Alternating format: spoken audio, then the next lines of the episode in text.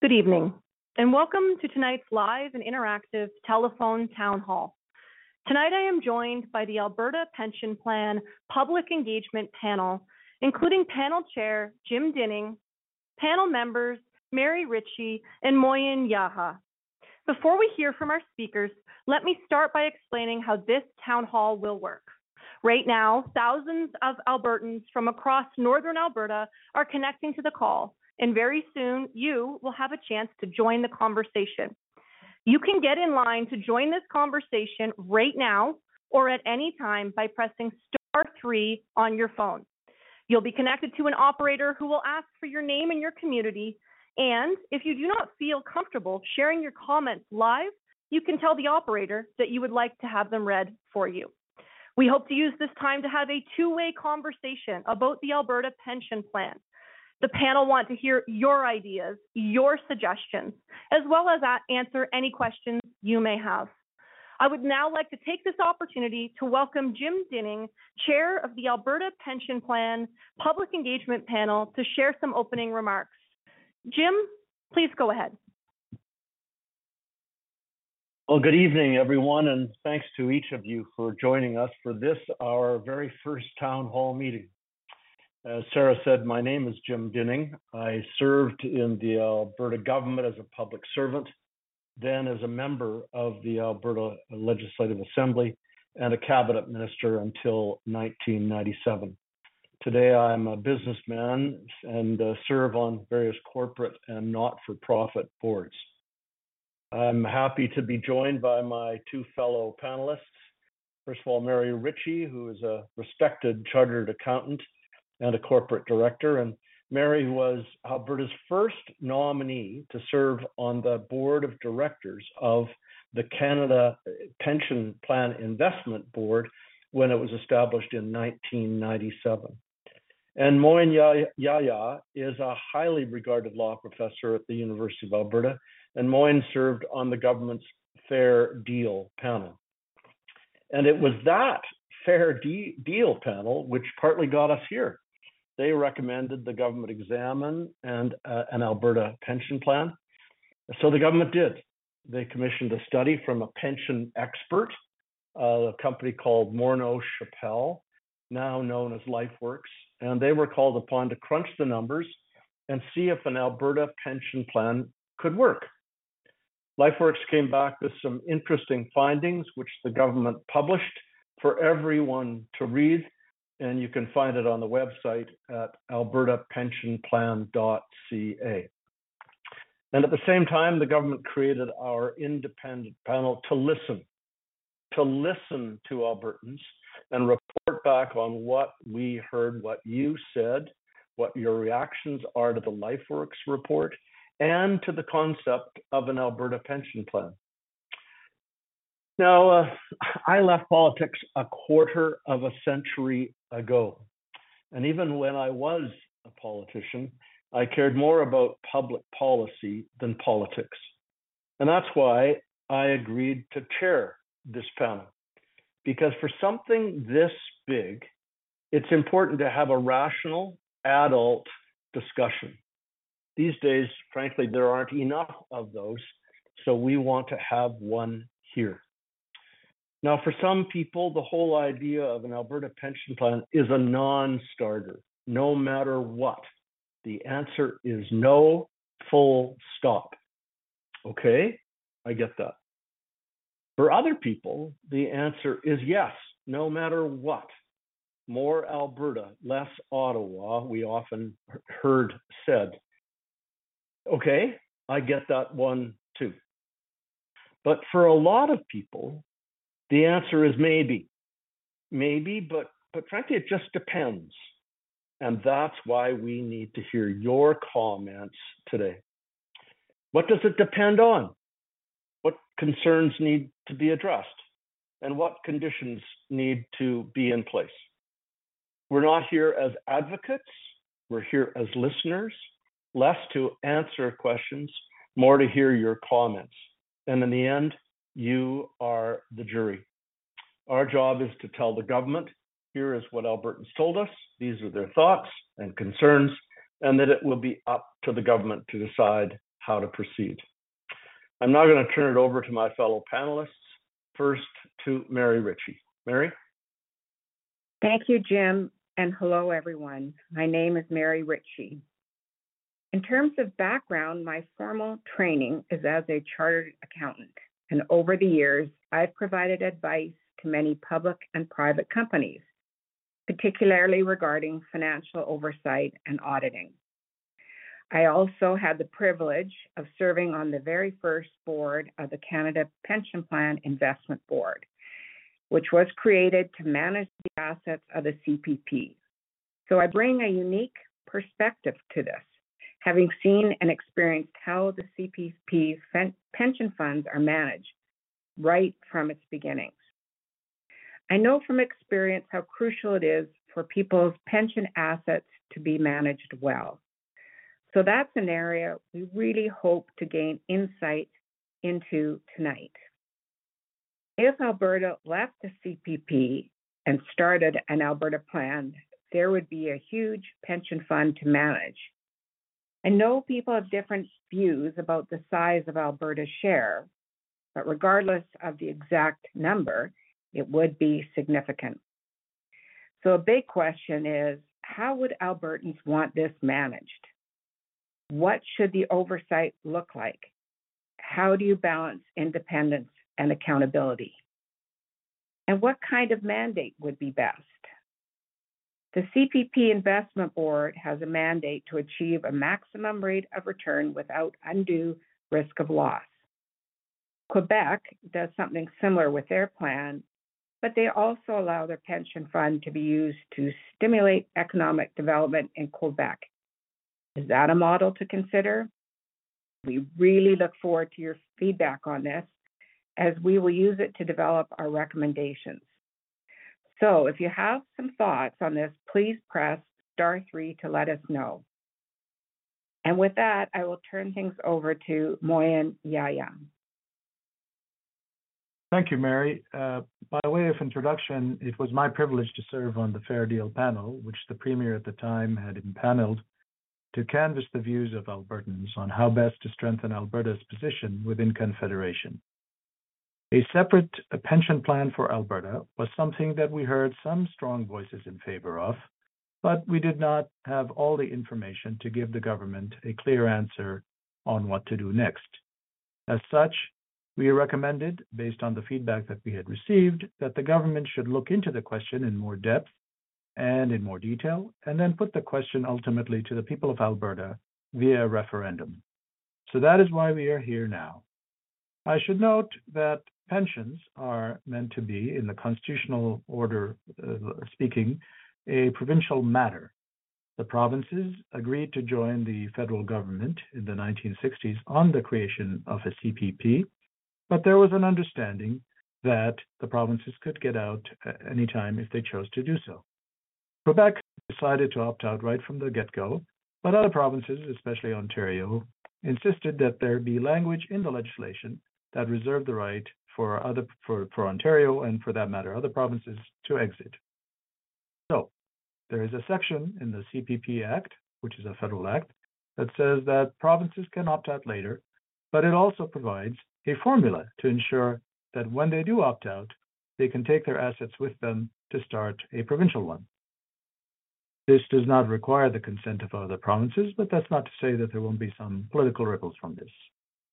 It is important to note that this section was updated in 1997 to include returns from the new CPPIB, that's the Canada Pension Plan Investment Board fund that they were creating. So the legal path is clear, and there is a formula in the Act that seems pretty clear, and there may this question may end up before the courts before we know exactly how much we get.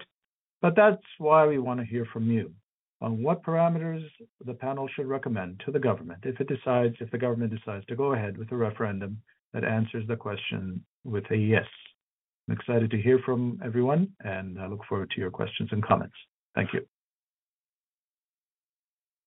And thank you to each of the panel members for those opening words. For those who are just connecting, I would like to welcome you to tonight's live and interactive telephone town hall. If you would like to join the conversation right now or at any time, you can do so by pressing star three on your phone and you will be entered into the queue. And for those of you listening online, you can enter your comments, feedback, suggestions, or any questions directly into the portal. We want to start tonight's conversation by first asking you a question that the panel would like to know. For those joining, joining by phone, I would now draw your attention to your keypad because that's how you will be selecting your response. After I've asked the question, you can choose your response by pressing the corresponding number on your keypad. I encourage you to please listen to all of the answers before you make your selection. And for those of you listening online, you will see the poll on the portal and you can choose your answer directly there. I'll now go ahead with the question. What are you most concerned about with an Alberta provincial pension plan? One, if Alberta pensions will be lower. Two, if my pension will follow me if I move. Three, how the investments are managed. Four, I am not concerned. I think Alberta will benefit. Again, the question is, what are you most concerned about with an Alberta provincial pension plan? One, if Alberta pensions will be lower. Two, if my pension will follow me if I move. Three, how the investments are managed. Four, I am not concerned. I think Alberta will benefit. We thank you very much for participating in the quick poll. And I would now like to take the opportunity to get the conversation started by reading the first comment that has come in from an online listener. This is from Philip. And Philip says, Why would Canada and the rest of the provinces agree to Alberta having 50% plus of the CPP assets? And so I'll ask panel chair Jim Dinning to please get the conversation started by responding to Philip, who's listening online. Well, thank you, Sarah, and thank you, Philip. Uh, thanks for joining us. Uh, Moin pointed out uh, that the Act was established in 1966, updated in 1997, but it was clear there that that uh, provinces have the legal authority to decide to opt out, to pull out, and establish their own pension plan. It was it was at the behest of of all the premiers, but especially John Robarts, who was then the premier of Ontario. And and as for the actual amount, so it can be done. As for the actual amount, that's one of the questions that the government asked Morneau Shepell. And if you can access the report or read it, I should say that's a real word is read, not access. If you can read the report, on pages 48 and 49, you'll see that the, the actuaries, the professional actuaries, have come up with and and create and, and not created, but done the mathematics to show that at that there was a huge amount of of of uh, contributions by Albertans and a far le- a less amount drawn from the fund especially in this last uh, two, two and a half decades. And that as they estimate that at the end of 2021, on page 49, that Alberta is a net beneficiary of 277 billion dollars. Now, you can argue with the math all you want, and, and, and there will be an argument. There will be negotiations. But the fact is, this is the only actuarial study that's been done to determine what Alberta's number would be. And at this point, they, they're saying that by 2027, it will be $334 billion. Thank you. Thanks so much, Jim. I'm going to keep the conversation going with a a comment and question that has come in from Wayne, who's listening online. And Wayne says, Who will be managing the plan if it goes ahead? For example, choosing how those pensions will be invested. So I'm going to ask panel member Mary Ritchie to perhaps offer some feedback um, in response to Wayne's question. Mary? Thank you for your question, Wayne. And this, of course, is an integral part of how this might operate, this Alberta pension plan, if it happens. There are a number of options. One, the money could be left for the CPP Investment Board to manage on Alberta's behalf. or a group could be created in Alberta to manage those investments with a similar mandate, as I mentioned earlier, maximizing return, minimizing risk, and that Quebec has a way of uh, also using it to stimulate their economy. But those are issues to be determined, but there are many options. I hope that answers your question, Wayne. Mm, thanks very much. And just a reminder, if you want to join this conversation and you're listening on your phone, you can do so by pressing star three and you'll be entered into the queue. And for those who are listening online, you can submit your question, your comments, your feedback directly in that online portal. The next dialogue comes from Sarah, who's listening online from Grande Prairie. And Sarah says, How do you know that the money will be there in 20 years when I retire? So I'm going to ask panel member Moin Yahya to please go ahead. Uh, thank you for the question. So that's uh, one of the uh, you know concerns that uh, we are uh, uh, by by you asking the question, the panel can take back to the government and suggest recommend that if insofar as you introduce legislation creating an Alberta pension plan, that the legislation should guarantee that there the benefits will be the same or better, and that the contributions will be the same or lower than what the, uh, people are paying now into the CPP, and that uh, the legislation should mandate that assets in the Alberta Pension Plan uh, trust fund or whatever uh, it's called shall be only used for pensioners, only used to be paying, paid out to a pension. So this is something that would have to be put into the legislation by the government of Alberta uh, prior to uh, even the, the question being put in the referendum. the key is that Alberta is entitled to a large sum of money from the Canada Pension Plan Investment Board, and that uh, large amount of money would allow the Alberta Pension Plan to get a, you know hit the road running, so to say. And uh, that is the the important uh, aspect of the creation of an Alberta Pension Plan is the large amount that is owed to Alberta, as well as legislation that would ensure that the money is only used for pension payouts. Thanks so much, Moin. Keeping the conversation going, I would like to welcome Wanda, who's listening from Peace River. Wanda, please go ahead. Your line is now open. Thank you. Um, I had a couple of uh, things. So I'm uh, reading the Tyee Parkland Institute, and they've pointed out some flaws in the uh, assumptions. And uh, one of the things that they pointed out was if I'm paying into an Alberta pension plan, then the beauty of the CPP, the Canada Pension Plan, is that if I move anywhere in, in Canada, um, I still get my pension. But the Alberta plan would be skewed if people are leaving the province and pulling their pension from that plan or not um, contributing to the plan. So that's one thing.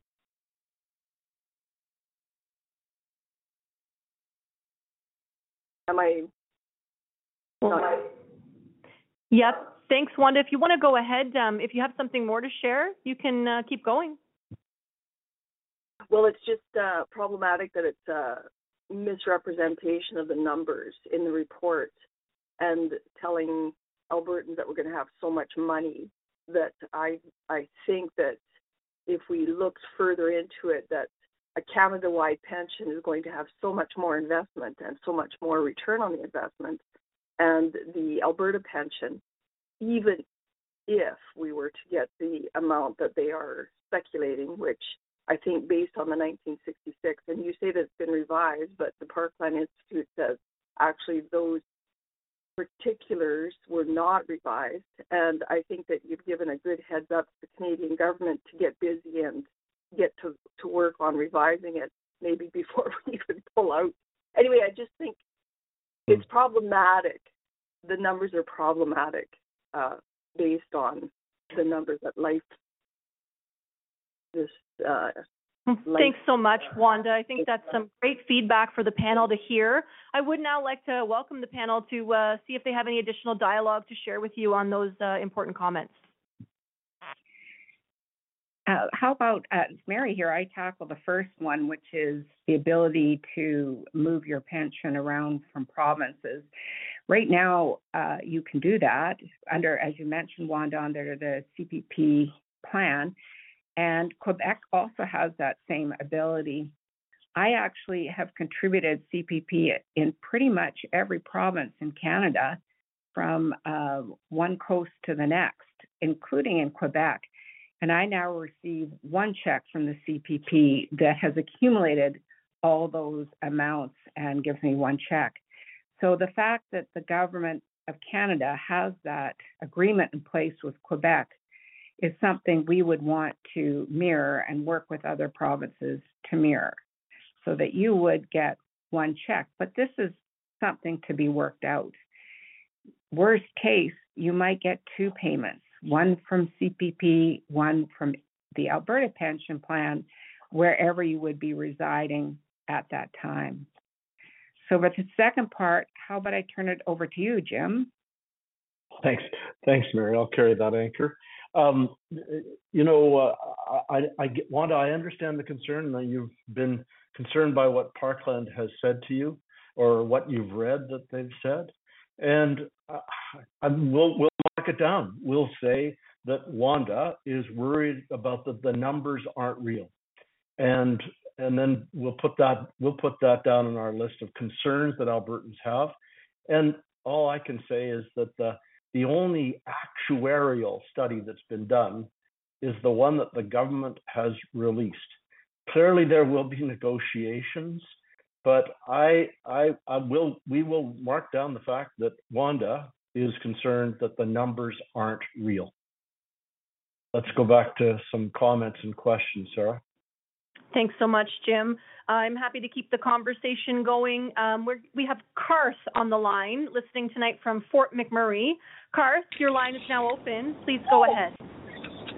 Uh, good evening, panel. Um, so, Mike, I have more of a comment.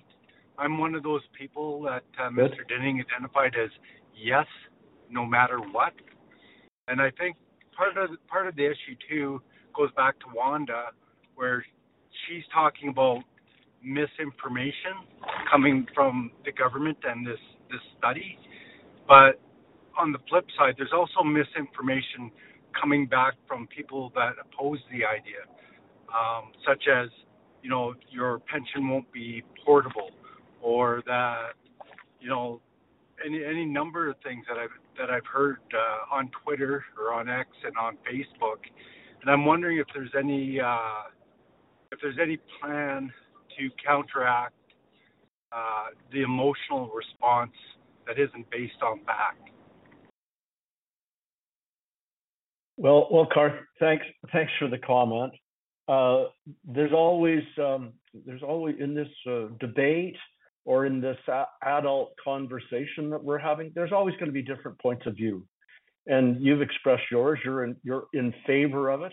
You're asking for more information, and that's something we, we need to be able to tell the government. They there there's there is concern about misinformation, and they need more information out there so that all Albertans are equally informed when it comes to the time for the vote. So thanks for your comments. Thanks very much, Jim. Uh, keeping the conversation going, we have another individual who has asked for us to read their question. Um, it comes from Mahad in Fort McMurray. And Mahad says if a politician wants to use that money for something else, can they actually use it? Is it kept safe just for pensions? So perhaps I'd have panel member uh, Moin Yahya go ahead, and if others have more to share, we can check in with you as well. So that's, uh, you know, again, we've been hearing this uh, now, even in this uh, last few minutes, this concern. And so that's something that the panel, if this is the kind of feedback we keep getting, would recommend to the government that there be legislation that guarantees that the money is not used for anything but payouts to the people who are drawing a pension. And the fact is that the government of Alberta does manage pensions in other for the public sector. The government of Alberta uh, has been using the pension their pen, that money to pay out pensioners in Alberta. Uh, there are other countries in the world, uh, small and big, that run their own pensions. Uh, there are states in the U.S. that run their pensions. So it is uh, completely feasible to not only run a pension plan, but also create legislation that ensures that the money is only used for the payouts to the uh, pensioners. And I should note that the same question could be asked of the federal government, just because the federal government has not been uh, using the money for anything else. Uh, there's always uh, bills being introduced in the House of Parliament and the Senate um, asking that the Canada Pension Plan be used to uh, comply with green energy regulations and things like that. So there's all sorts of uh, threats uh, at both levels. And so I would say that the key is to good legislation that's there, and then it's up to you, the voters, uh, in the referendum and in subsequent generations, to make sure the government, uh, you know, uh, is loyal or is uh, pays fidelity to the legislation. Mm, thank you so much. Just a reminder if you're just connecting and you haven't had a chance to join the conversation, you can do so by pressing star three on your telephone or by submitting any comments or feedback directly in the online portal if you're listening online. Our next question is from a live listener. This is going to be Tanya in Ardrossan. Tanya, your line is now open. Please go ahead. Hi, good evening, panel. Uh, I share a lot of the same sentiments uh, as as some of the other participants here tonight. Uh, my big question is, uh, how can we protect um, um, ourselves as voters and um, pensioners that we have checks and balances are going to be in place to manage the fund, and uh, I think that that really needs uh, a lot of clarity uh, moving forward. That that um, we just have a lot of transparency on you know in the future uh, with different um, with different uh, perhaps provincial parties involved that fairness is in place to make these decisions where the funds will be invested. Tanya, it's Jim Dinning. Uh, excellent comment. Um, let me ask you this question if you're still on the line. Are you in any way nervous today about how the CPP, the Canada Pension Plan Investment Board, manages your funds? Absolutely. Pardon me? I, I, I, I am concerned that um, uh, just knowing that it's going to be there in future generations. That's that's my primary concern, right. and that we're right. just, um, yeah. you know, I'm I'm fourth generation Albertan, so uh, I'm going nowhere, yeah. uh, and I I want to ensure that I'm not leaving Alberta, and I know that, but uh, a lot of people do. Yeah. And um, and a lot of people are coming here, but um, I just want to make sure that that it, it's really transparent um, who will be involved, uh, whether it's a board um, that's created, and um, you know, uh, you know, and and and we're we know where our money is is is being invested. Right. I think that's the primary it's a uh, really important concern. Yep, it's a really important comment, and we're gonna we're gonna mark it down because lots of people have expressed this concern, and you're just uh, you, you are one of them, and we'll make sure that uh, that that concern is is is commented on and asking the government to make sure they address it. Wonderful. Well, thanks for calling. I appreciate your time. Mm, thanks very much. I'm going to move the conversation along to a comment that came from Marg. Uh, Marg was on the phone from Leduc. Um, I'm going to go ahead and read her comment for the panel because uh, we don't have her on the technology right now. Marg says, I'm a senior who is 74 and she is hoping that her CPP might be more than it is right now. So perhaps I could just ask the panel members to comment and reflect on that. Uh, Marg is saying, uh, hoping that her CPP might be more than it is right now.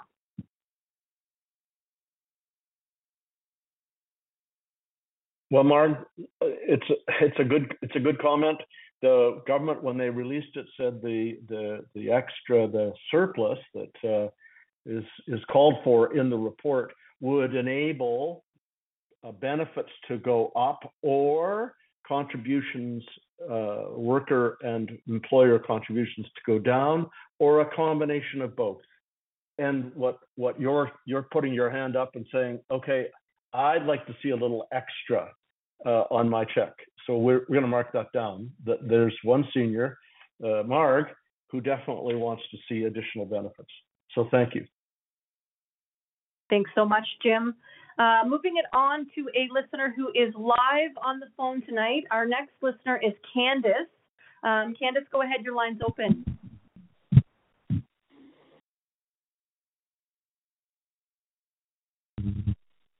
Hi, Candace.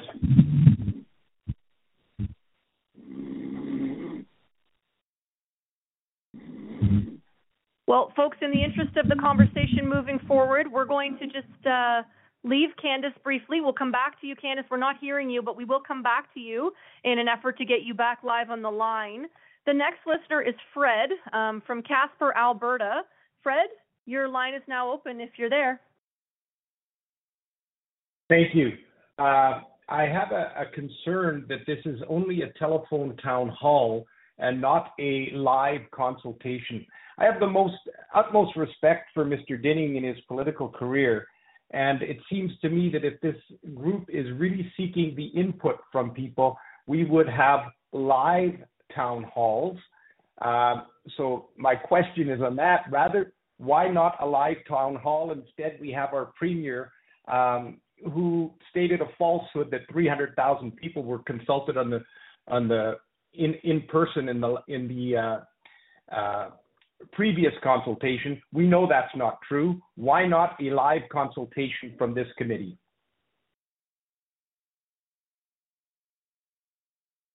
Uh, Fred, thanks for the call, the comment. Uh, we felt that um, we're going to have uh, face-to-face meetings. Uh, our plan is to do five of these town hall meetings, partly because, as as Sarah said, the way we started this evening, some well over a hundred thousand, something like two hundred thousand calls went out to start this meeting 15 minutes beforehand.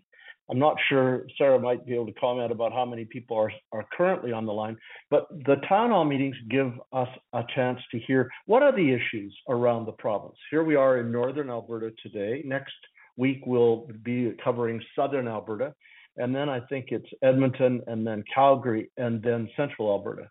And by then we'll have a better idea of what are some of the concerns that folks have, and we can begin to address those in a more focused fashion in the town hall in the in the face-to-face sessions that we'll plan for uh, for after after we're done in November. We'll be having meetings in December face-to-face. Mm, thanks very much, Jim. And I can confirm that right now, uh, and the number fluctuates every few minutes with people joining and, and leaving the conversation as they need to. We are at just over 10,000 Albertans participating in tonight's conversation. So let's keep that moving along. I do have another individual who would like to uh, join the conversation. This is Terry in Grande Prairie. Terry, your line is open. You, you're on. We have Terry. Live. The line is open. Hey there. Hi, Terry. Your line is now open. Hey, thank you. My question is I am currently collecting CPP. Do I have to worry about this? Or when I move around the country, is my Canada pension going to continue uh, following me around as it does currently?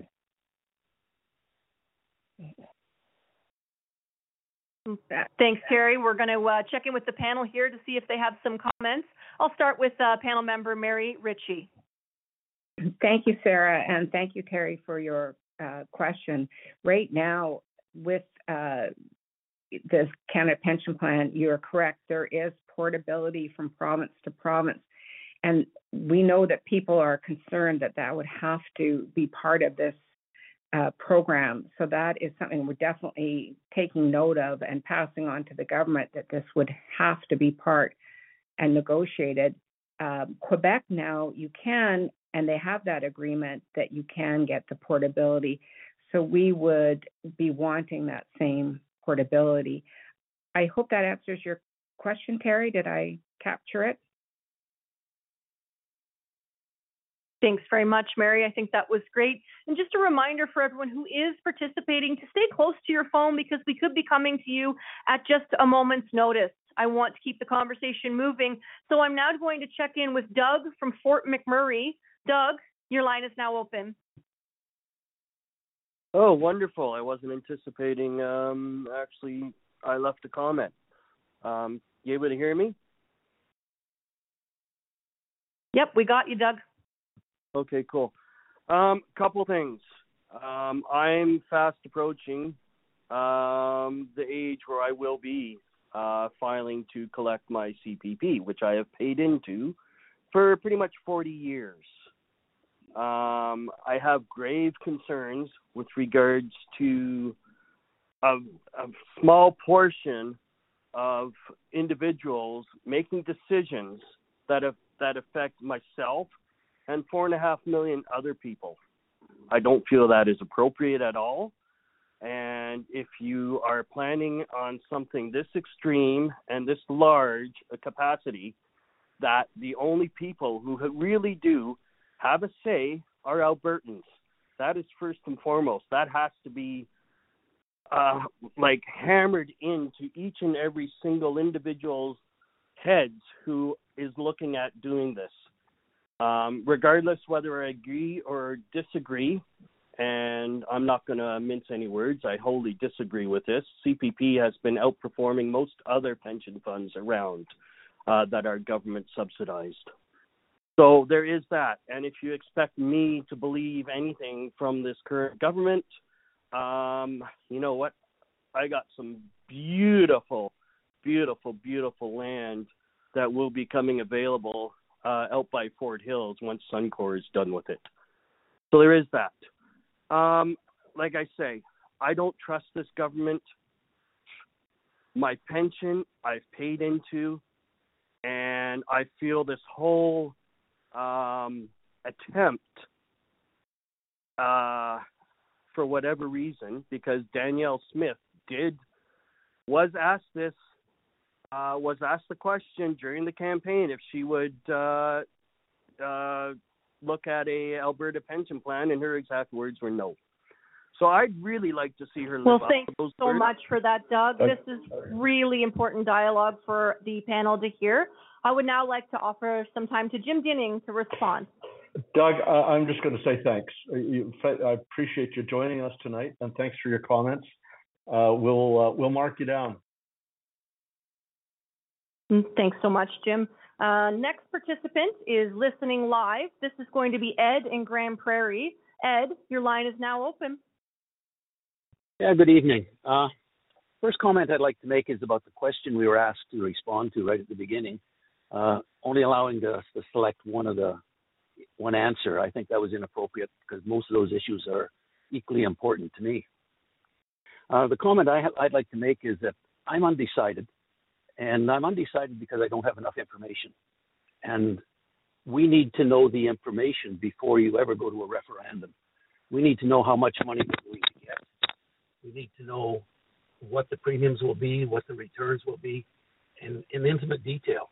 So coming out now with this type of uh, forum without the detailed information, I think is very imma- premature and uh, inappropriate. I guess that would be the end of my comments. Well, thanks, Ed, for your comments.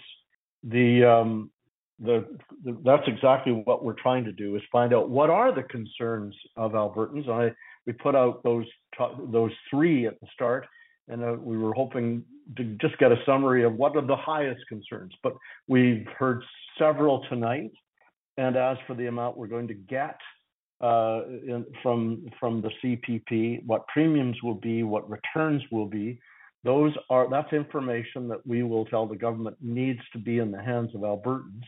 But currently, the the report is the best that we've got. In fact, it's the only actuarial report on what Alberta's take would, would what what they what Albertans would receive in an Alberta pension plan. Nobody else has done this, but it'll be the subject of discussions and negotiations. But we put you down as undecided, and that you need still need more information. Thanks very much. And thanks to everyone for joining the conversation. Moving along, our next listener is Lillian, listening live from Cold Lake. Lillian, your line is now open. Uh, hello. This is the first of these things I've ever done, and I'll admit I am not the most politically in tuned person, so I guess my well, two questions about this is one, how much would the pension provide? And I guess also the same question as one of the other people already that had asked, like, does the pension follow you wherever you go in in Canada? Yep. So Lillian, what you're asking is how much uh, am I going to get the same amount as I'm getting right now? At a minimum, the answer would be yes. If the Alberta Pension Plan was established, at a minimum, you would receive exactly what you're receiving now. And if you chose to move to another province and retired and retired there, you would still receive a pension plan check. In this case, it would come from the Alberta Pension Plan.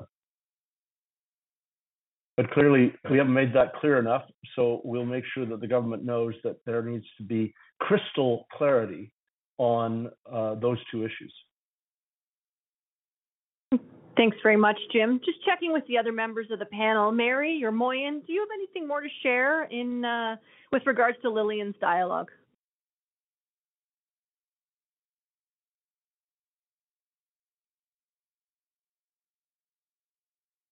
Okay, thank you so much.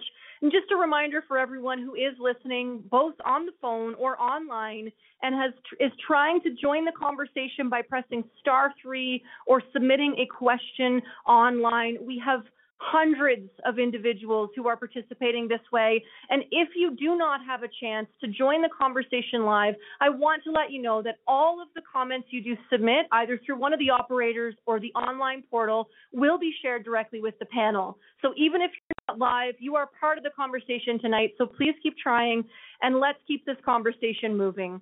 I would like to now welcome Joanne, who's listening live from Grande Prairie. Joanne, your line is now open. Good evening, and thank you for taking my call. Um, my question is I'm an individual who is still employed, and I took, I'm close to retirement, to the retirement age, but I've already started collecting my Canada pension.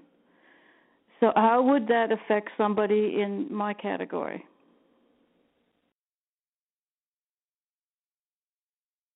Jim, Mary, can you take that? Mary, Yes. can you take that? Thank you, Joanne, for your question.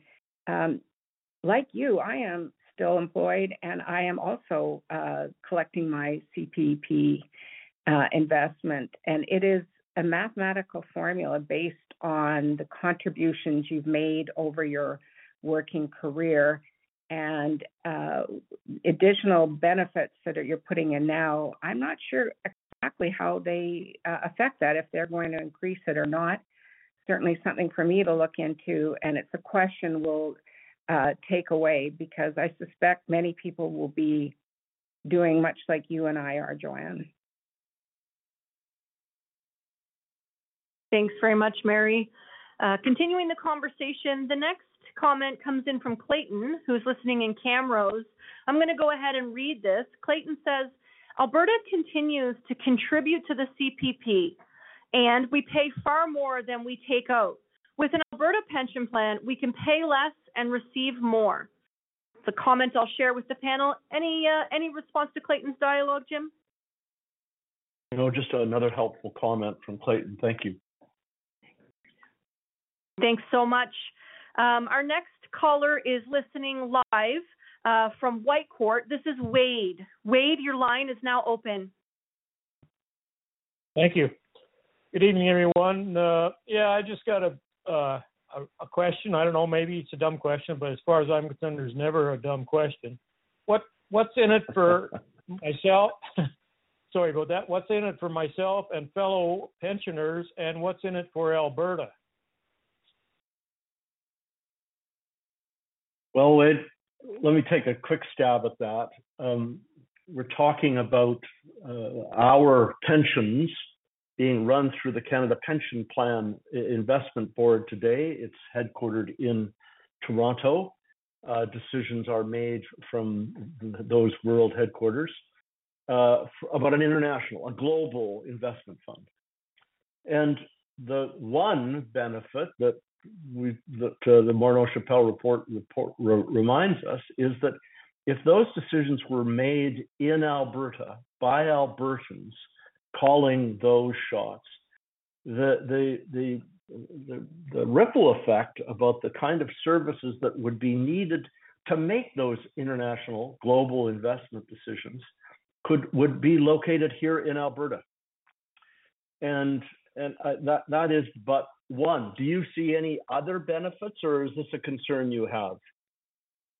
Uh, no, I I agree with you know I'm 75 percent on the good side of this, and uh, I've just you know if it's in Alberta, you know I uh, I've lived in Alberta now for 40 just about 50 years, and uh, if it stays here in Alberta, is managed by Alberta, I'm all for it. If I could well, add a, a comment yeah, to your Mary, go ahead. Thank you, Jim. Wade, you asked uh, what might happen, and as Jim pointed out earlier, the benefits could be higher, and the premiums charged to both uh, employees and employers could be lower or some combination thereof. This would be a decision made in Alberta for Albertans. Right, and that would be a good decision if you know if uh, if we can if us as pensioners can benefit and and the province of Alberta can benefit. That's that's great. Thanks very much for that dialogue, Wade, and thanks for the panel members' response. The next question is from Tom in Fort McMurray, and I'm going to have uh, panel panel member Moin Yahya respond to this. Uh, Tom, we're going to read it aloud. It says, "I get a combo- combination of CPP and OAS and penalized if I work. What does the Alberta pension plan look like?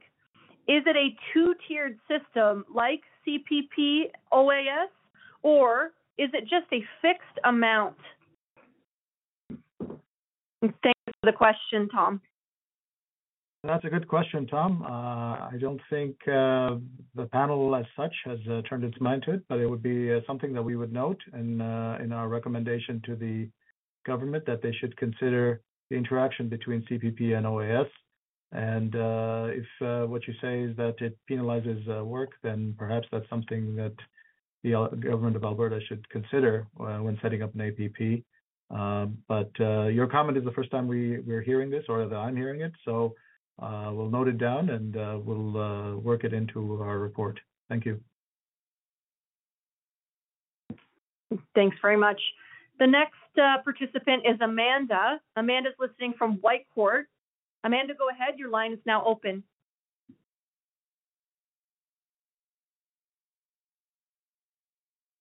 Hi there. I think a lot of my Hi, Amanda. Um, I think a good chunk of my questions have kind of been covered by other people asking questions tonight. Um, I think my main concern is for the people who are in Alberta now and are retired but have spent a chunk of their life in other provinces contributing to CPP. How will that affect the current CPP payments that they will be getting if it is being contributed from other provinces. How like how would that? Mary, will you tackle that? That Mary, can you ta- tackle that portability question? Yes. At at this point, they've put their money into the pension plan. It is their pension, and no matter where they le- live in the country, that is their pension. So there would be no change to uh, anyone currently receiving the Canada Pension Plan amounts. What could happen is only for those people post uh, those years, how will those monies be determined either from CPP or the Alberta Pension Plan or a combination? But if you've moved to Alberta, you're getting a CPP, you will continue to get that. Thanks very much for that. Moving the conversation along, our next listener is Mark in Grande Prairie. Uh, Mark, go ahead. Your line is now open. Hey guys, um, hey guys. Uh, um, my question is uh, about the death benefit. This is money that we all pay in every payday, and I'm just kind of curious. Will uh, my my spouse receive my total contribution in the end, or will it be absorbed by the uh, by the uh, pension fund itself? And I just like to add that I'm all in favor of moving forward with this. Mm, Thanks for that, Mark. I'm going to ask Mary to please go ahead.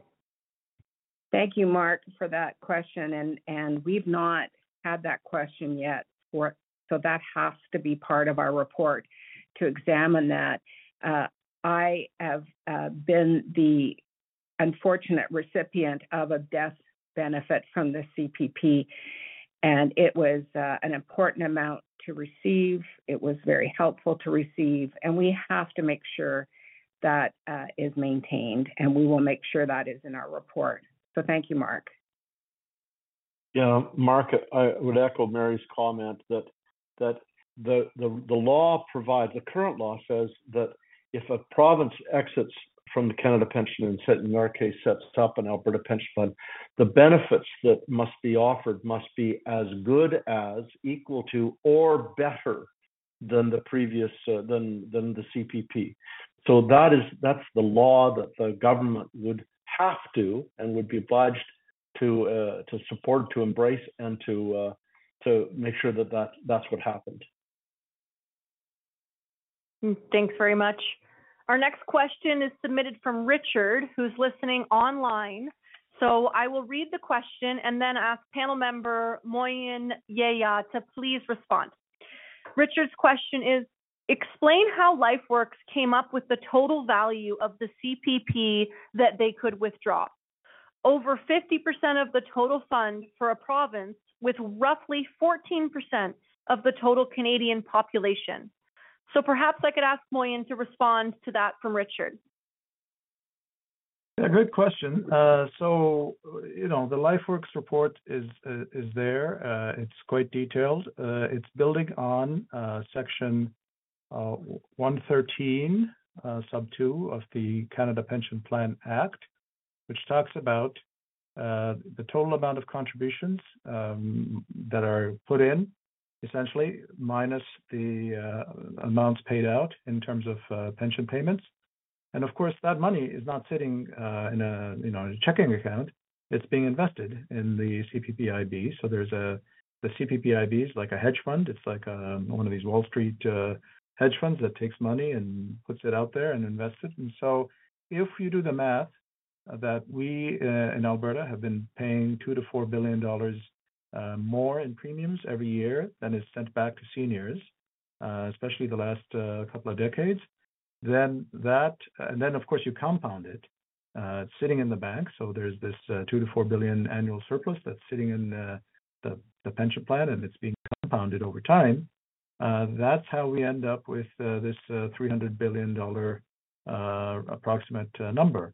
Um, and it uh, sounds uh, large, 53% of the fund, uh, but that's because other provinces, uh, some provinces like BC and Ontario, um, they've they're running a surplus, a smaller surplus, uh, but there are other provinces that have been running a deficit. In other words, other provinces have been putting in money into the CPP plan, uh, but taking out more. And so the, the total has to add up to 100.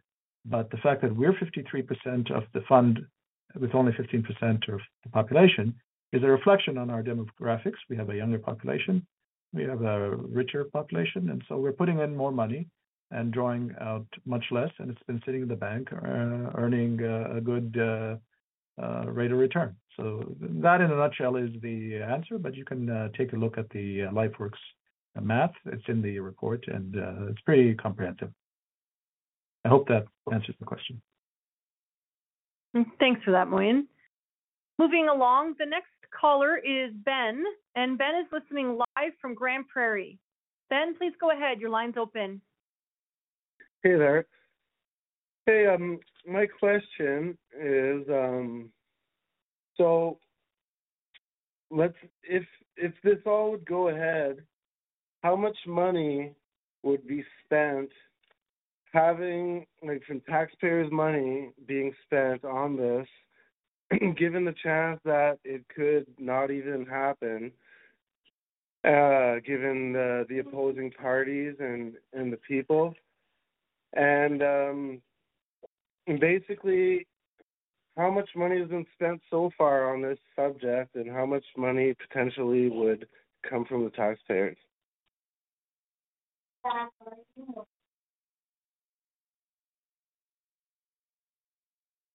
I'll uh, try to take I'll try to take that, Ben.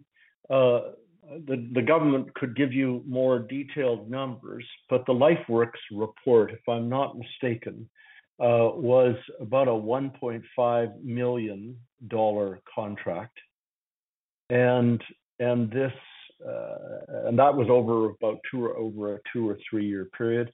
And LifeWorks actually uh, went back and updated their report once the CPP's actuarial report was uh, released in 2022. And then as for this process, mounting these town hall meetings and uh, and and pulling together our engagement panel, we estimate it'll be about one and a half million dollars. And the government, of course, has spent uh, funds, uh, tax dollars, to promote the awareness of the report and the Alberta Pension Plan.ca website. And if I'm not mistaken, that's in the order of about seven and a half million dollars uh, as an investment to help Albertans think through whether, how, or if uh, a pension plan would come to be. Uh, that's a, a, a frankly a, a, modest amount of money to be spent uh, when you think about if it does go ahead the sort of the 25 year payback uh, would be uh, would uh, make that small upfront investment a pretty small one. Except the concern, though, that these are taxpayer dollars, and you want to make sure that your dollars are spent wisely. Thanks very much, Jim. Uh, there's about 30 minutes left in tonight's town hall event, so keeping the conversation going, I'm going to go to the next caller, who is Hamza listening live from Whitecourt. Hamza, please go ahead. Your line is now open.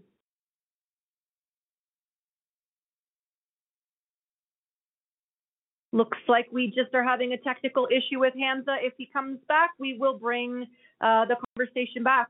Moving along, I have uh, Alan from High Level. Alan, your line is now open. Hello. Yes. Uh, thank you for giving us the opportunity to uh, consider this this issue. One of the things that's a big concern of mine, because there's been cases where um, government managed pensions have been not invested from the point of view of earning a good return for um, the the people that are their uh, investors. That in the case of CPP or or other public plans, it's the people you know the people who are working and, and contributing. So I'm I'm hoping uh, I'm thinking it's a necessary thing to have that if we do transfer uh, to an Alberta pension plan, that there would be a clearly spelled out fiduciary responsibility for uh, the pension funds to be managed with the eye of maximizing returns to the, the people who have put their money into it.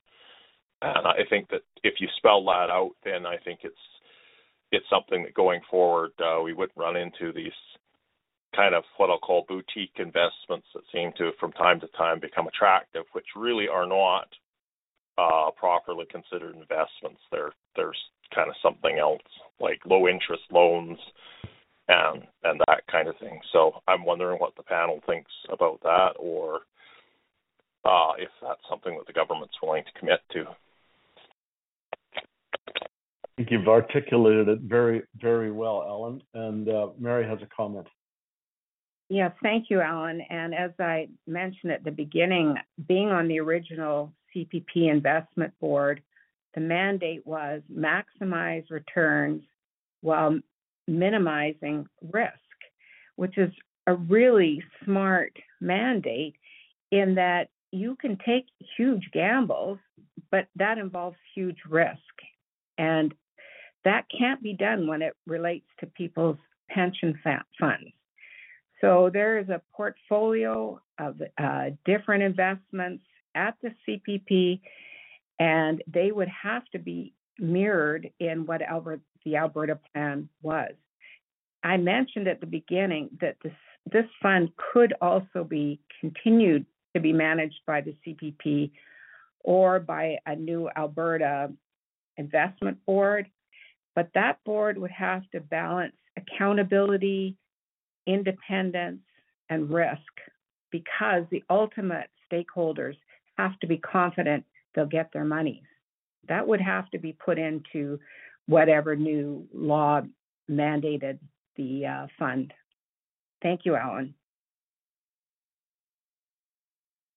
Thanks very much for that, Mary. Continue, continuing the conversation, I'd like to welcome Megan, who's listening from Peace River. Megan, please go ahead. Your line is now open. Hi, thank you, panel. So I have deep concerns about the absolute lack of skepticism that has the numbers that have been presented in the LifeWorks report have been approached with. So there was a question from Richard earlier about how the figure of 334 billion was arrived at, and I understand that there is a formula in which any group of people living within a province has the right to you know, withdraw, and there's the formula that determined how we came to that figure. And we came to that 53% figure. However, if we look at the province of Ontario, using that same mathematical formula, they would be entitled to 85% of the fund. So it really behooves the question of what we think our role is in Confederacy if, number one, we think that it is justified that we should essentially withdraw 50% of the Canada Pension Plan, essentially bankrupting our partners in Confederacy. And number two, how we'd be responding to this if it was the province of Ontario putting this forward and saying that they are entitled to 85% of this very same fund. So now I really think that if there is an interest in serving Albertans, that there needs to be some sort of an opt-in pension plan that is running concurrent to the Canada Pension Plan. I am firmly, firmly opposed to withdrawing from the Canada Pension Plan. And if they there is an interest in Alberta to run more higher risk investments, such as the previous caller was referring to, maximizing returns, then there needs to be a separate pension plan run that is opt-in only. Thank you very much.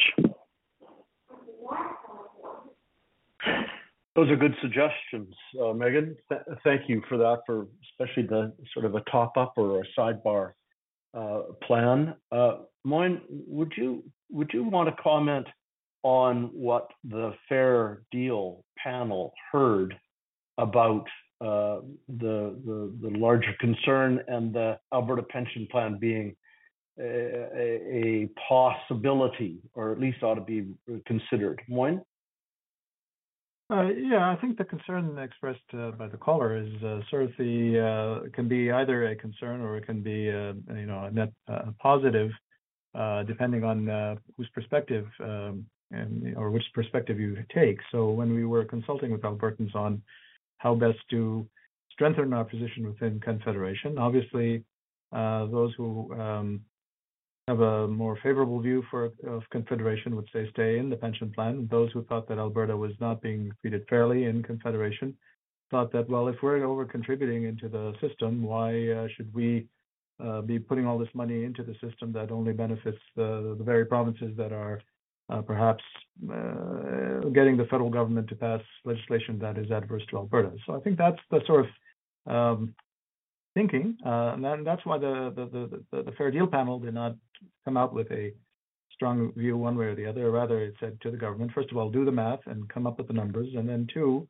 put that in a referendum uh, to the voters, which is uh, echoes a concern somebody earlier had talked about. So ultimately, it's going to be the voters of Alberta, uh, the people of Alberta, who decide this, and uh, they have to take into account both, uh, you know, the pros and cons of um, pulling in or staying in, pulling out or staying in. Sorry. Thanks very much. The next question is from an online listener, and this is from Cindy. So I'll go ahead and read this question. How do you plan to make this sustainable if the demographics change? So perhaps I'll ask panel member Mary Ritchie to go ahead and then check if any of the other members have any other comments to share. Uh, thank you, Cindy. Talking about sustainability is really important, and uh, that is a combination of investment returns, money's being put in, money's being taken out. So it is a constant balancing thing, and demographics do change. Um, at this point, we are a young province with a large working pool of people who are contributing and that might change. But at this point, we don't see that changing for a considerable time. Those are good issues, though. We have to look at how they are built into our report and report it to the government that somebody needs to start looking forward to that whole demographic issue. I hope Thanks that for- answers, Cindy. Yeah, thanks so much for that, Mary. The next caller is uh, Nathan, who's listening from Grande Prairie. Nathan, please go ahead. Your line is now open. Hi, how's it going? Hi, Nathan. Thanks. Yeah, hi, Nathan. Hey, I just want to know just because types of jobs I think should be uh, uh, more paid out than other jobs. Like you got tradespeople in Alberta and stuff like that. That it, you know they sacrifice their family. Oil field people, or you got welders, you got uh, pipe fitters, all that kind of stuff. I think there should be different categories for jobs for payouts. You work So longer you're hours. asking for a you're asking for a different uh, sort of variable benefits, Nathan? Yeah. Yeah, something like that. Like, I depending on your hours and all that kind of stuff. I think if you're in Alberta, like these tradespeople, you should be compensated for that. I don't think just government jobs should get the highest paid out for CPP and stuff like that as uh, a contribution with low low hours amount in a day. Some days we do 18, 16 hour days. You're gone on the road. You miss birthdays. You miss, you, you know what I mean? Like, uh, it, it's a dangerous job every single day. Yeah, yeah. It, it's. I, I hear you. I'm. You. I. Keep going. Sorry. Your contribution might be a little more because you're you're working more hours, but I think your payout should be higher. Right. Well, up to now, Nathan, it's been a sort of a, a almost a one size fits all plan uh, that also addresses disability and death benefits. Uh, but your suggestion that uh, we should have a, a, variable uh, pension plan.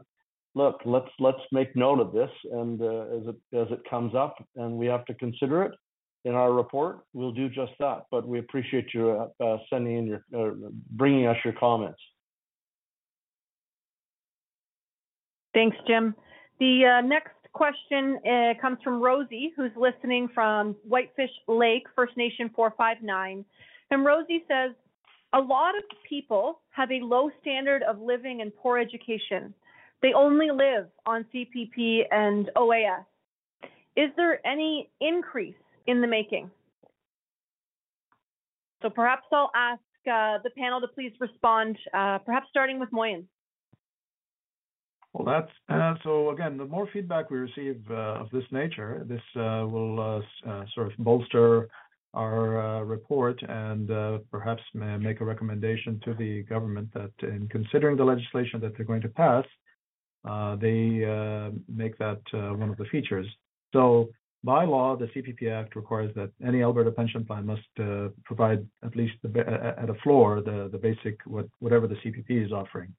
Uh, as the premier mentioned, uh, if we get uh, the payout from the CPPIB or the transfer of assets, that will enable us either to increase benefits or lower premiums, or, a combination thereof. So, you know, this is the kind of thing that the government of Alberta will have to consider, and this might be something that the panel um, recommends based on the feedback and how much feedback we get of this nature. But good question and good comment. Thank you. Thanks, Moin. Moving on to the next listener. This is going to be Kim, and Kim is listening from Grande Prairie. Kim, your line is now open.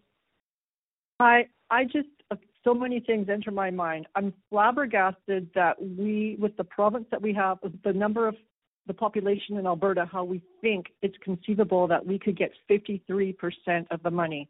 I'm I'm highly questioning the numbers and I'm questioning LifeWorks. I think maybe we need another study done, perhaps maybe one based out of Ontario or BC or another province to see if they come up with these numbers because it's unfathomable how we could get that much money. It makes no sense.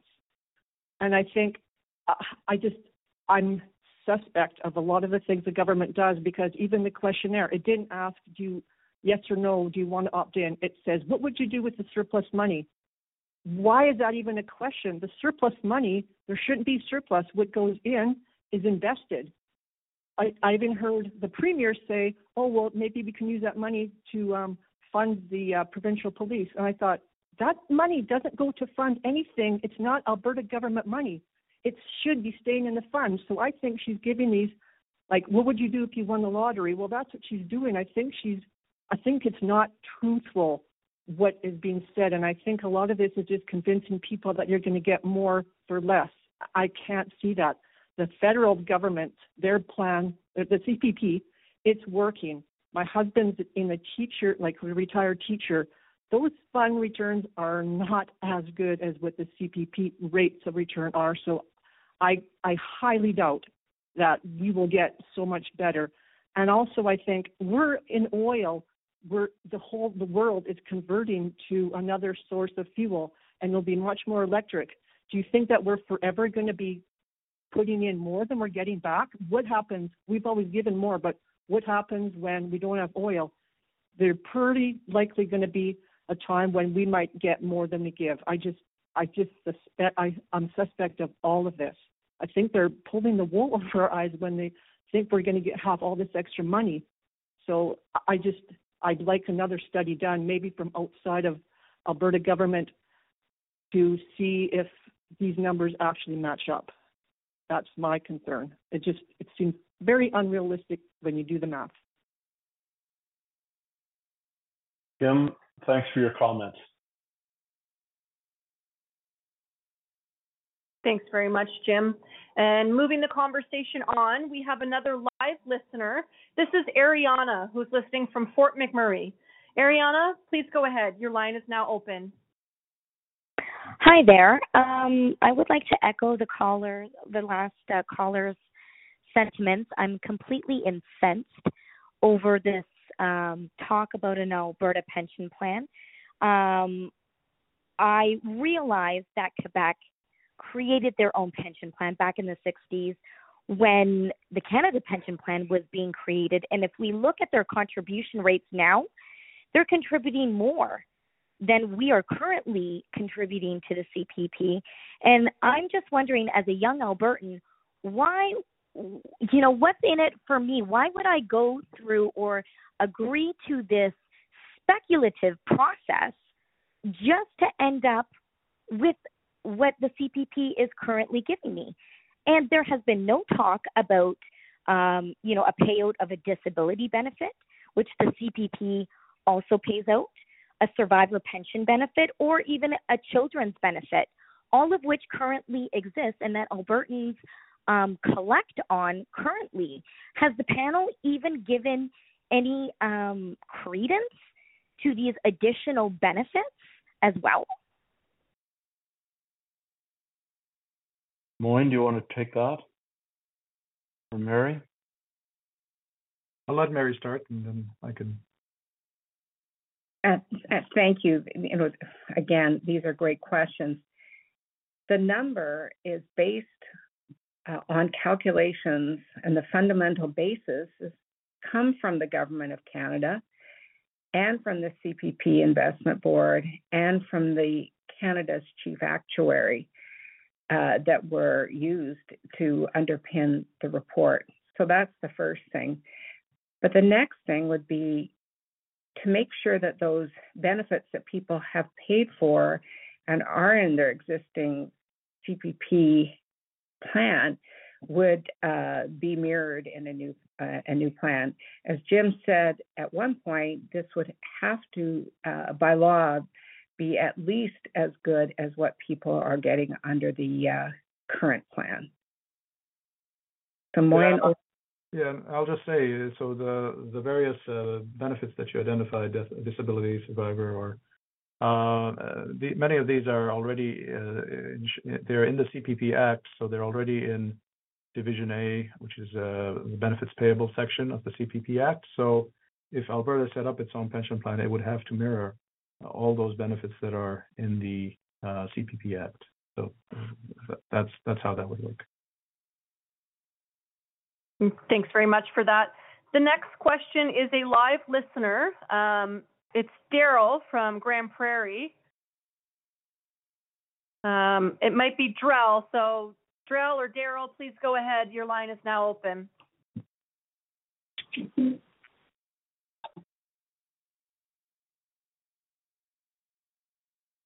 Hi, Drell. We've got you. If you're uh, if you're there, your line's open. And he has hung up. I will go ahead and um, I can read the question and comment that was shared. The question says, Albertans, no matter what way we go ahead, um, if that money is invested by Albertans for Albertans, we will be in good hands. So I will leave that comment with the panel and I will keep the conversation going by going to the very next participant. This is Mary, who's listening from Grande Prairie. Mary, go ahead. Your line is open. Uh, first off, I'd like to thank the panel for putting together this town hall. Um, it's very rare that government even bothers to consult with us, so I think that's great. My question to start is would the um, old age security and the top up also port to Alberta with the CPP? And then my second question is would uh, outside uh, influences such as the WEF or the UN be able to put restrictions on our investments, such as with the ESG scoring and sustainable uh, 16 goals that they have, things like that? Um, because that I don't think would be a good thing to have. well, thank you, Mary. Uh, Mary or Moin on the OAS uh, GIS top up uh, and the outside influence. Which one of you want to take that one on? Uh, go ahead, Mary, with the uh, top up at least. Uh, well, what I will address is the whole others telling us about how we have to invest. And you made the comment on the ESG or uh, environmental uh, governance uh, reporting. That's becoming more and more something that public companies are being required to report on, but they don't necessarily have to form people's investment portfolio unless you think you get higher returns from that. So that would be something for uh, any board, including the current CPP investment board, to consider in their portfolio. So maybe the rest I'll hand over to you, Moin. Well, again, the, our role in this uh, is to uh, get the feedback from uh, from you. So the, your your question or comment is noted, and it's something that the panel will consider in when making its uh, report and recommendations to the government. Thanks again for that. The next question is um, going to come from Dave, and Dave is listening in Fort McMurray. Dave, your line is now open. Hi, good evening.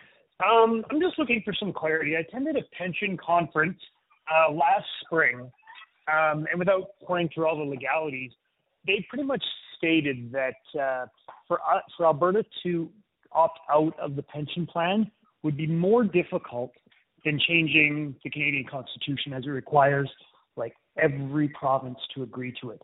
Um, so that's what was mentioned.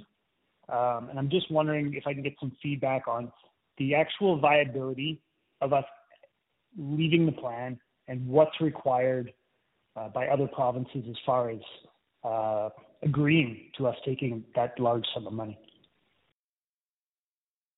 Dave uh, Moin is our uh, member of the panel who happens to teach law at the University of Alberta.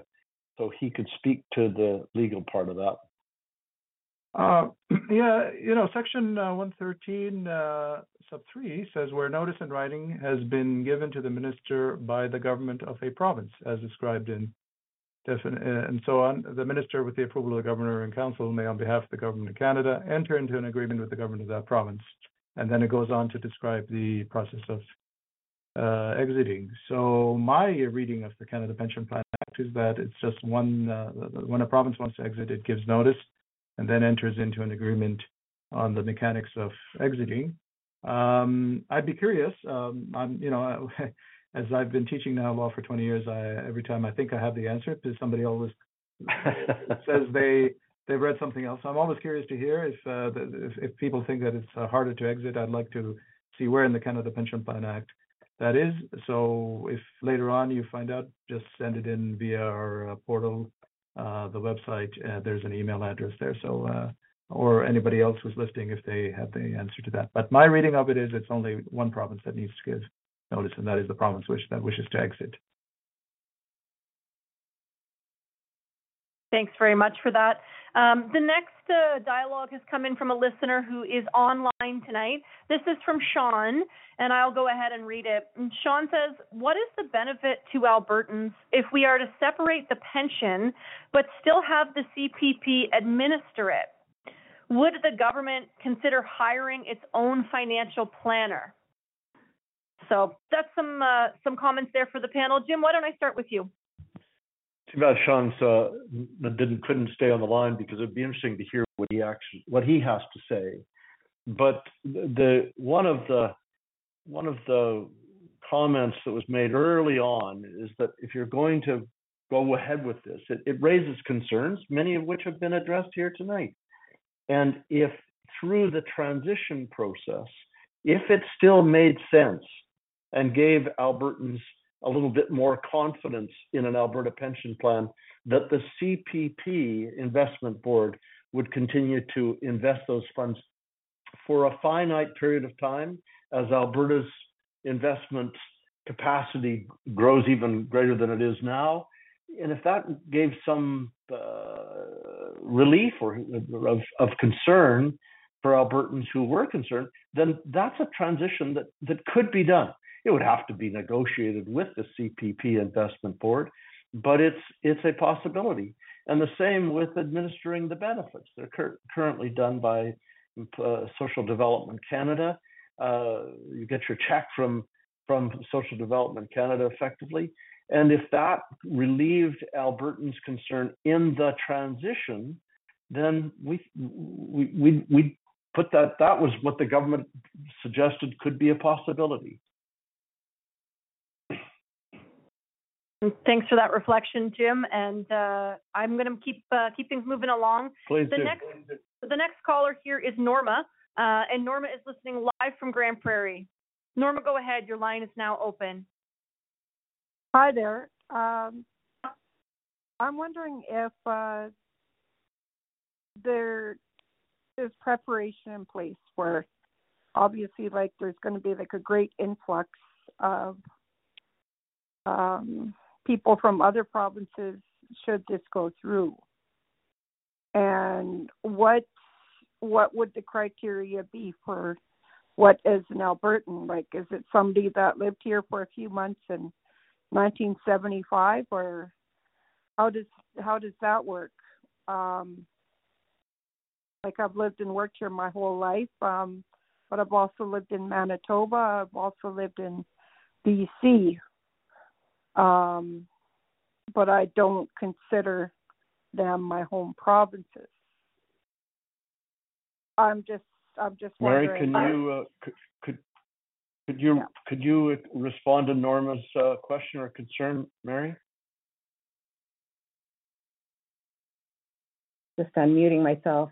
Uh, thank you. Uh, like you, I have uh, contributed. I'm from in every province in this country. I actually live in Alberta, uh, have lived here my whole life, but uh, those amounts would be taken into consideration. The money's pooled, and you get one uh, check no matter where you reside. Currently in Canada, with the Alberta plan, the intent would be to mirror that.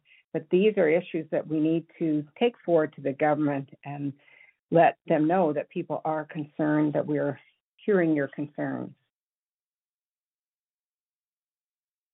Thanks again. The next listener is um, Harvey, and Harvey is listening live from Athabasca County. Harvey, go ahead. Your line is now open. Yes, thank you very much. Uh, appreciate this and uh, all of the conversations. Uh, I guess that uh, maybe Mary touched on a couple of the points that I would make is I, I would be uh, concerned that uh, that if Alberta were to do this, that there would be the same sort of objectivity and independence that one would expect of any investment situation. And I guess the uh, it troubles me that that uh, somewhat in the opposite way that General McMurray said earlier, that uh, perhaps given the position of the Alberta government on renewable energy, where they basically uh, stopped the major investments in it for six or eight months, that that sort of ideology would somehow find its way into investment uh, criteria and, and I hope it would not. But I guess that while fossil fuels are currently economically very cheap, uh, in the long run they're going to be very, very ecologically expensive with the climate and all the planetary concerns we have.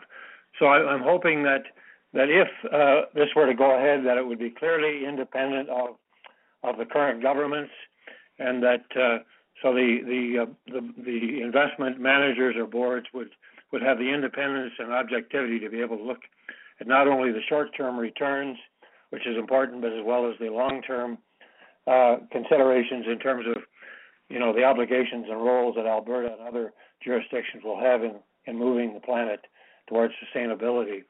The the other uh, comment I would make is that uh, we've been concerned by by the survey and the questions actually you gave us tonight and nowhere in those questions were we allowed just to say flat, we disagree with this. That there seems to be an unwillingness on the part of the of the, the people who are presenting this idea. They don't want to be told that we don't want this. And and we would be amongst those that would be in that position. We don't think it's a good idea. We think the CPP does a good job and, and see no reason why it should change. Thank you very much. Uh, uh, Harvey, thanks for the comments, especially the earlier ones about uh, objectivity and independence. And um, the, the, the, as for the question, you're going to get your say. We've made it very clear to us that you're not supportive, so we've noted that tonight. And secondly, this will go uh, this will go to a referendum. The government has said as much. And rather than pop the question too early, that's the purpose of these town hall meetings is to hear from Albertans, hear their concerns, so that we can make note of that for the government. So ultimately, they will have they will they will be obliged to address them. But thanks for your comments. Thanks very much, Jim. And I know we are coming up to the top of the hour, but there's still a couple of uh, really important comments and uh, opportunities for discussion. So I'm going to go ahead with at least a couple more here and uh, hear from the panel. The next listener is Amir. Uh, Amir is listening live from Fort McMurray. Amir, your line is now open. Hi, good evening. Thank you for this panel. Uh, firstly, I'd like to say that there's so much uncertainty around this uh, Alberta potential Alberta pension program uh, when it comes to like disability payments, death payments, and also mobility when it comes to uh, moving in and out of the province. Uh, and I think that's not very conducive to a proper conversation around um, a potential Alberta program, pension program. And secondly, I'd like to ha- talk about the increased costs of running an independent uh, Alberta pension program. I think the government of Quebec also runs its separate pension program, uh, and they have a higher tax rate than Alberta because uh, they have higher costs of running their own tax revenue agency. Will it mean that in due time we will have to end up paying more? Will it mean that the government will run its own tax revenue agency? Um, and, and and we'll be paying more for essentially by law what we would have to receive is the same as the CPP would is currently paying us. Uh, why are we why are we spending so much money or putting ourselves in a position where we have to spend more money uh, in terms of our tax dollars for something that is working just fine? Thank you. Thanks, Amir. Mary, you want to comment on that? Um, the costs in the Quebec plan are a mixture of administrative costs, as you mentioned, Amir, but also the cost of their population aging and the returns they need to meet what needs to come out of the plan. So it's it's a mixed bag of costs. Uh, there would be costs to set up an Alberta pension plan. It might include uh, an investment group, uh, administrative costs. Right now, we are bearing those costs anyways as part of the CPP and part of your contributions going to support that. So, what the net would be, I don't know, but these are great observations for us to take forward and uh, say people want more clarity on what the cost would be. So, thank you, Amir. That's great. Thanks very much. And trying to get through just a couple more here as quickly as we can. Um, the next person is Dave, listening live from Sexsmith, Alberta. Dave, your line is open.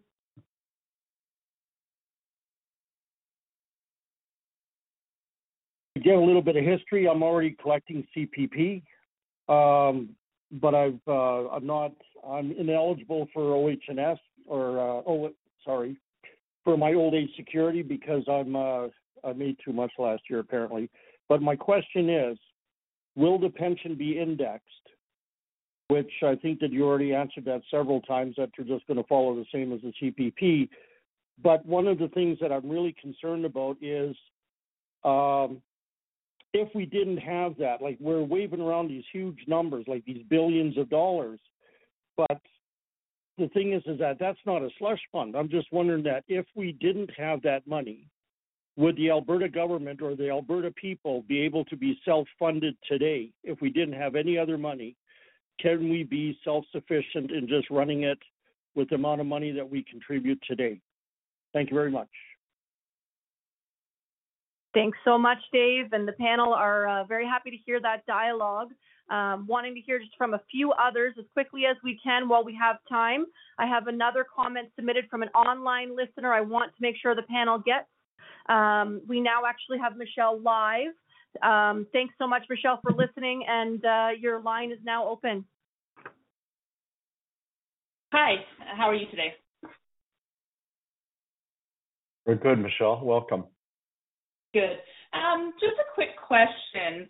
With the APP, uh, if it is voted in by Albertans, I was wondering, will it be mandatory to, for employers and employees to contribute to the APP, or will there be options to opt out?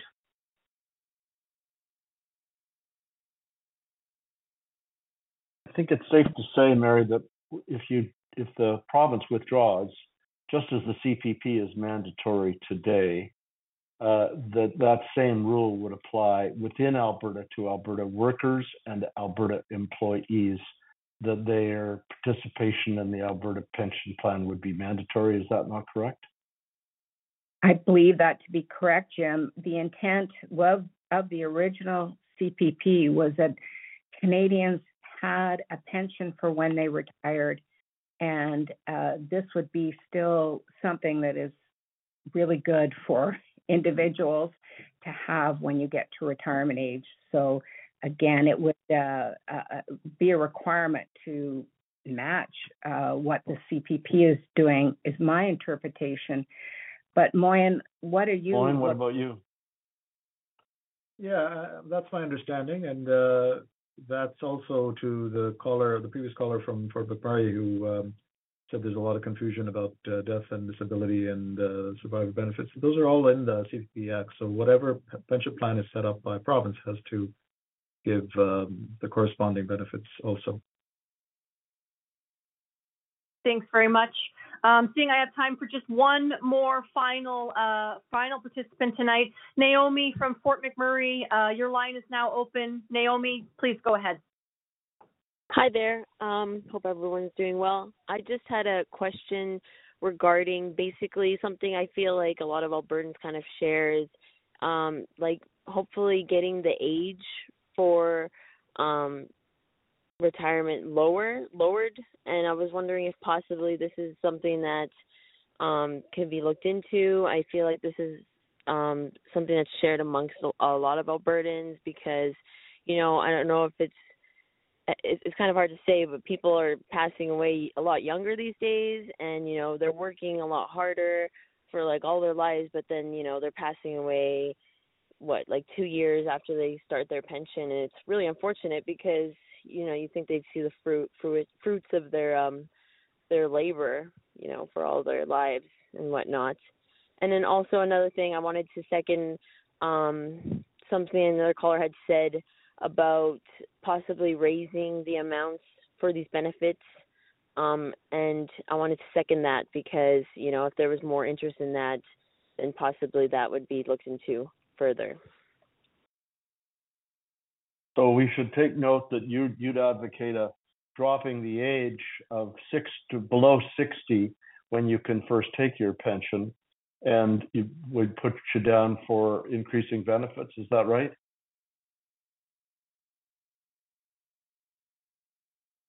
Mom, she, I, I kind of asked a, her. Yes. Um,